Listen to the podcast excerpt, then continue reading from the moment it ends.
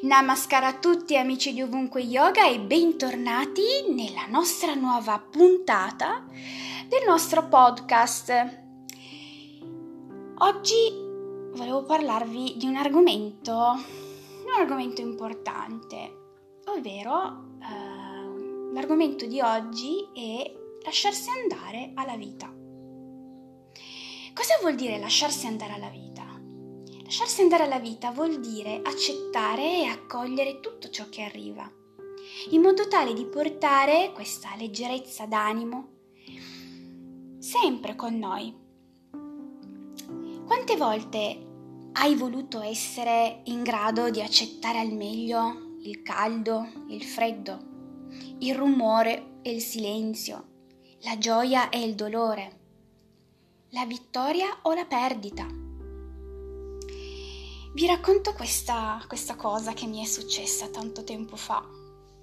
Nel 2018, quando ho iniziato a fare i primi retreat, i primi ritiri in, in Italia, ecco, mi ricordo che era, eravamo ospiti di una bellissima struttura eh, che si trova nelle colline assigiane.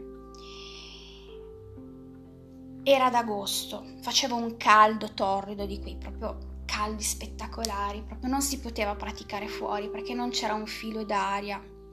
Quindi l'unica soluzione per far star bene comunque il gruppo era quello di praticare all'interno della sala, quindi all'interno appunto della location che ci aveva dato a disposizione appunto la struttura.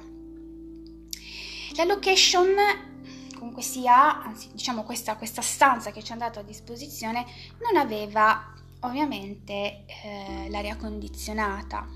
Quindi abbiamo aperto tutte le finestre che, che c'erano a disposizione.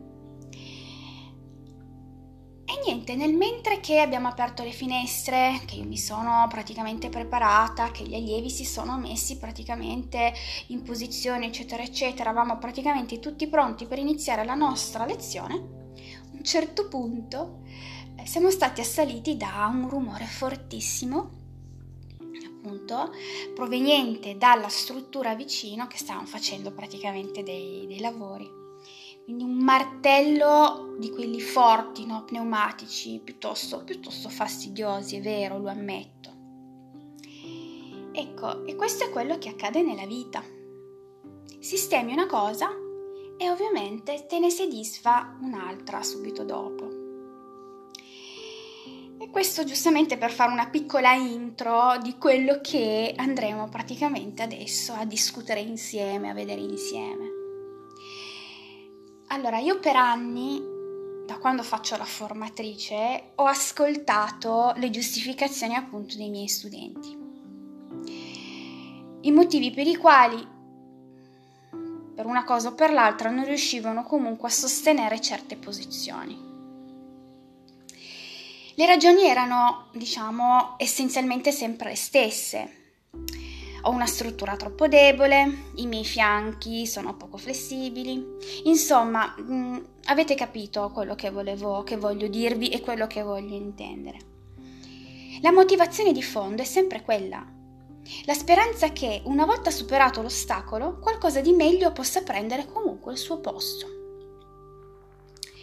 Ma ovviamente quando le cose vanno uh, per il meglio, c'è sempre, diciamo, un altro ostacolo eh, elusivo che rende qualcos'altro irraggiungibile e così via.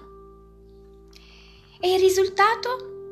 E finiamo per essere sempre pieni di aspettative e anche di insoddisfazione, invece che comunque gioire o comunque sia um, ecco, magari evitare di prenderci troppo sul serio potrebbe essere magari una, una cosa, un buon inizio, ecco. La pratica dello yoga ci offre il modo di aggiustare il tiro, quindi di eh, ridefinire praticamente queste esperienze e farci sentire, diciamo, più a nostro agio in simili situazioni. Per esempio, eh, la respirazione di Ujjayi potrebbe esserci utile per, ehm, insomma, mm, potrebbe esserci utile per sentire caldo ehm, quindi per scaldarci, Oppure la respirazione appunto eh, di Shitali il caso contrario, quindi nel caso in cui io avessi tanto caldo potrebbe essermi utile per rinfrescare, eh, per rinfrescarmi, quindi per abbassare un po' la temperatura del mio corpo. Diciamo che abbiamo varie modalità a nostra disposizione, pensate come diciamo varianti, correzioni dei percorsi yogici, così per dire, ecco. Um, anche se alla fine correggere comunque la rotta non è esattamente ciò che la pratica dello yoga dovrebbe fare. Lo yoga non è un'aspirina, cioè non si tratta di fare in modo di sistemare le cose così che possiamo sentirci meglio. In realtà, quando ci avviciniamo allo yoga in questo modo, non facciamo altro che costruire quello che um, posso chiamare montagne russe emozionali. Allora, cerchiamo sempre di dare una misura al malessere. E troppo spesso non c'è niente che va bene. Purtroppo è così, specialmente noi donne, c'è sempre qualcosa che non va, c'è sempre qualcosa che non ci va bene. Allora, in cosa consiste la pratica? Nient'altro che nell'entrare in contatto con noi stessi. E anche qua, ribadisco, è essenziale l'ascolto. E se invece di cercare di sentirci più a nostro agio, desiderando che comunque tipo che il rumore del martello si fermi o che il tempo atmosferico sia diverso, cercassimo piuttosto di allargare i confini della nostra area del benessere? Io credo che il primo passo per farlo sia riconoscere che siamo noi stessi la fonte del nostro stesso disagio. E lì, quando parte l'ascolto interiore, arriva praticamente questa risposta. Possiamo essere noi la fonte del nostro stesso disagio. L'asana è un ottimo metodo per accorgersi eh, perché tantissimi sentimenti, sia fisici che emotivi, vengono a galla quando ci muoviamo con il nostro corpo. E se ci interessassimo a questo concetto, possiamo anche iniziare a familiarizzare con la differenza tra sentimenti e pensieri. Il martellare fuori dalla finestra è fastidioso, ovvio, è distraente e va a minacciare di rovinare praticamente la lezione di yoga. Ma è davvero in grado di farlo questo rumore?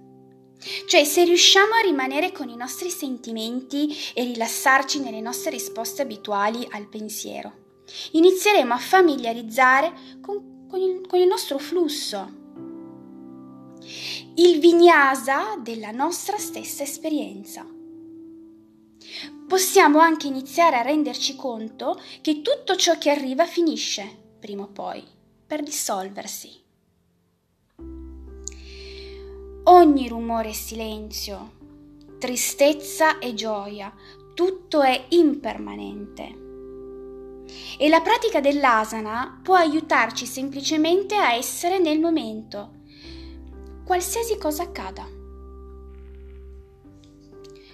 Quando riusciremo a farlo è come se iniziassimo a guardare dentro noi stessi per crescere. Possiamo fidarci della pratica stessa, la pratica di essere testimoni vigili della nostra vita. Riusciamo ad essere presenti a noi stessi per farlo? A prestare attenzione, permetterci di essere più curiosi riguardo al modo in cui stanno le cose, piuttosto che concentrarci su come potremo manipolare la realtà e cambiare la situazione ed adattarla ai nostri desideri. Invece di cercare di ristabilire comunque il nostro equilibrio mm, da momento a momento, potremmo piuttosto scoprire che possiamo galleggiare sopra il rumore, il silenzio, il caldo, il freddo, il sì e anche accettare ed accogliere un no. Sulla gioia e anche sul dolore, proprio come fa una nave nell'oceano quando rimane a galla rollando sulle, sulle sue onde. Provate a immaginare, provate a visualizzare una nave. Una nave in mezzo al mare. Non sarà sempre con il mare calmo, ci sarà anche il mare agitato, però sta perché è forte, perché è determinata. Invece di perdere l'equilibrio e sentire comunque il bisogno di correggere la rotta, possiamo diventare flessibili, curiosi e, resi- e resilienti.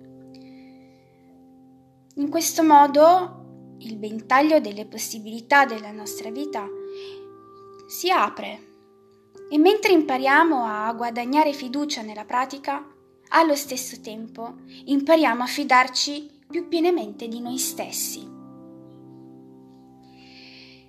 Se riusciamo a non irrigidirci nei nostri pensieri abituali, iniziamo comunque a familiarizzare con il flusso della nostra esperienza.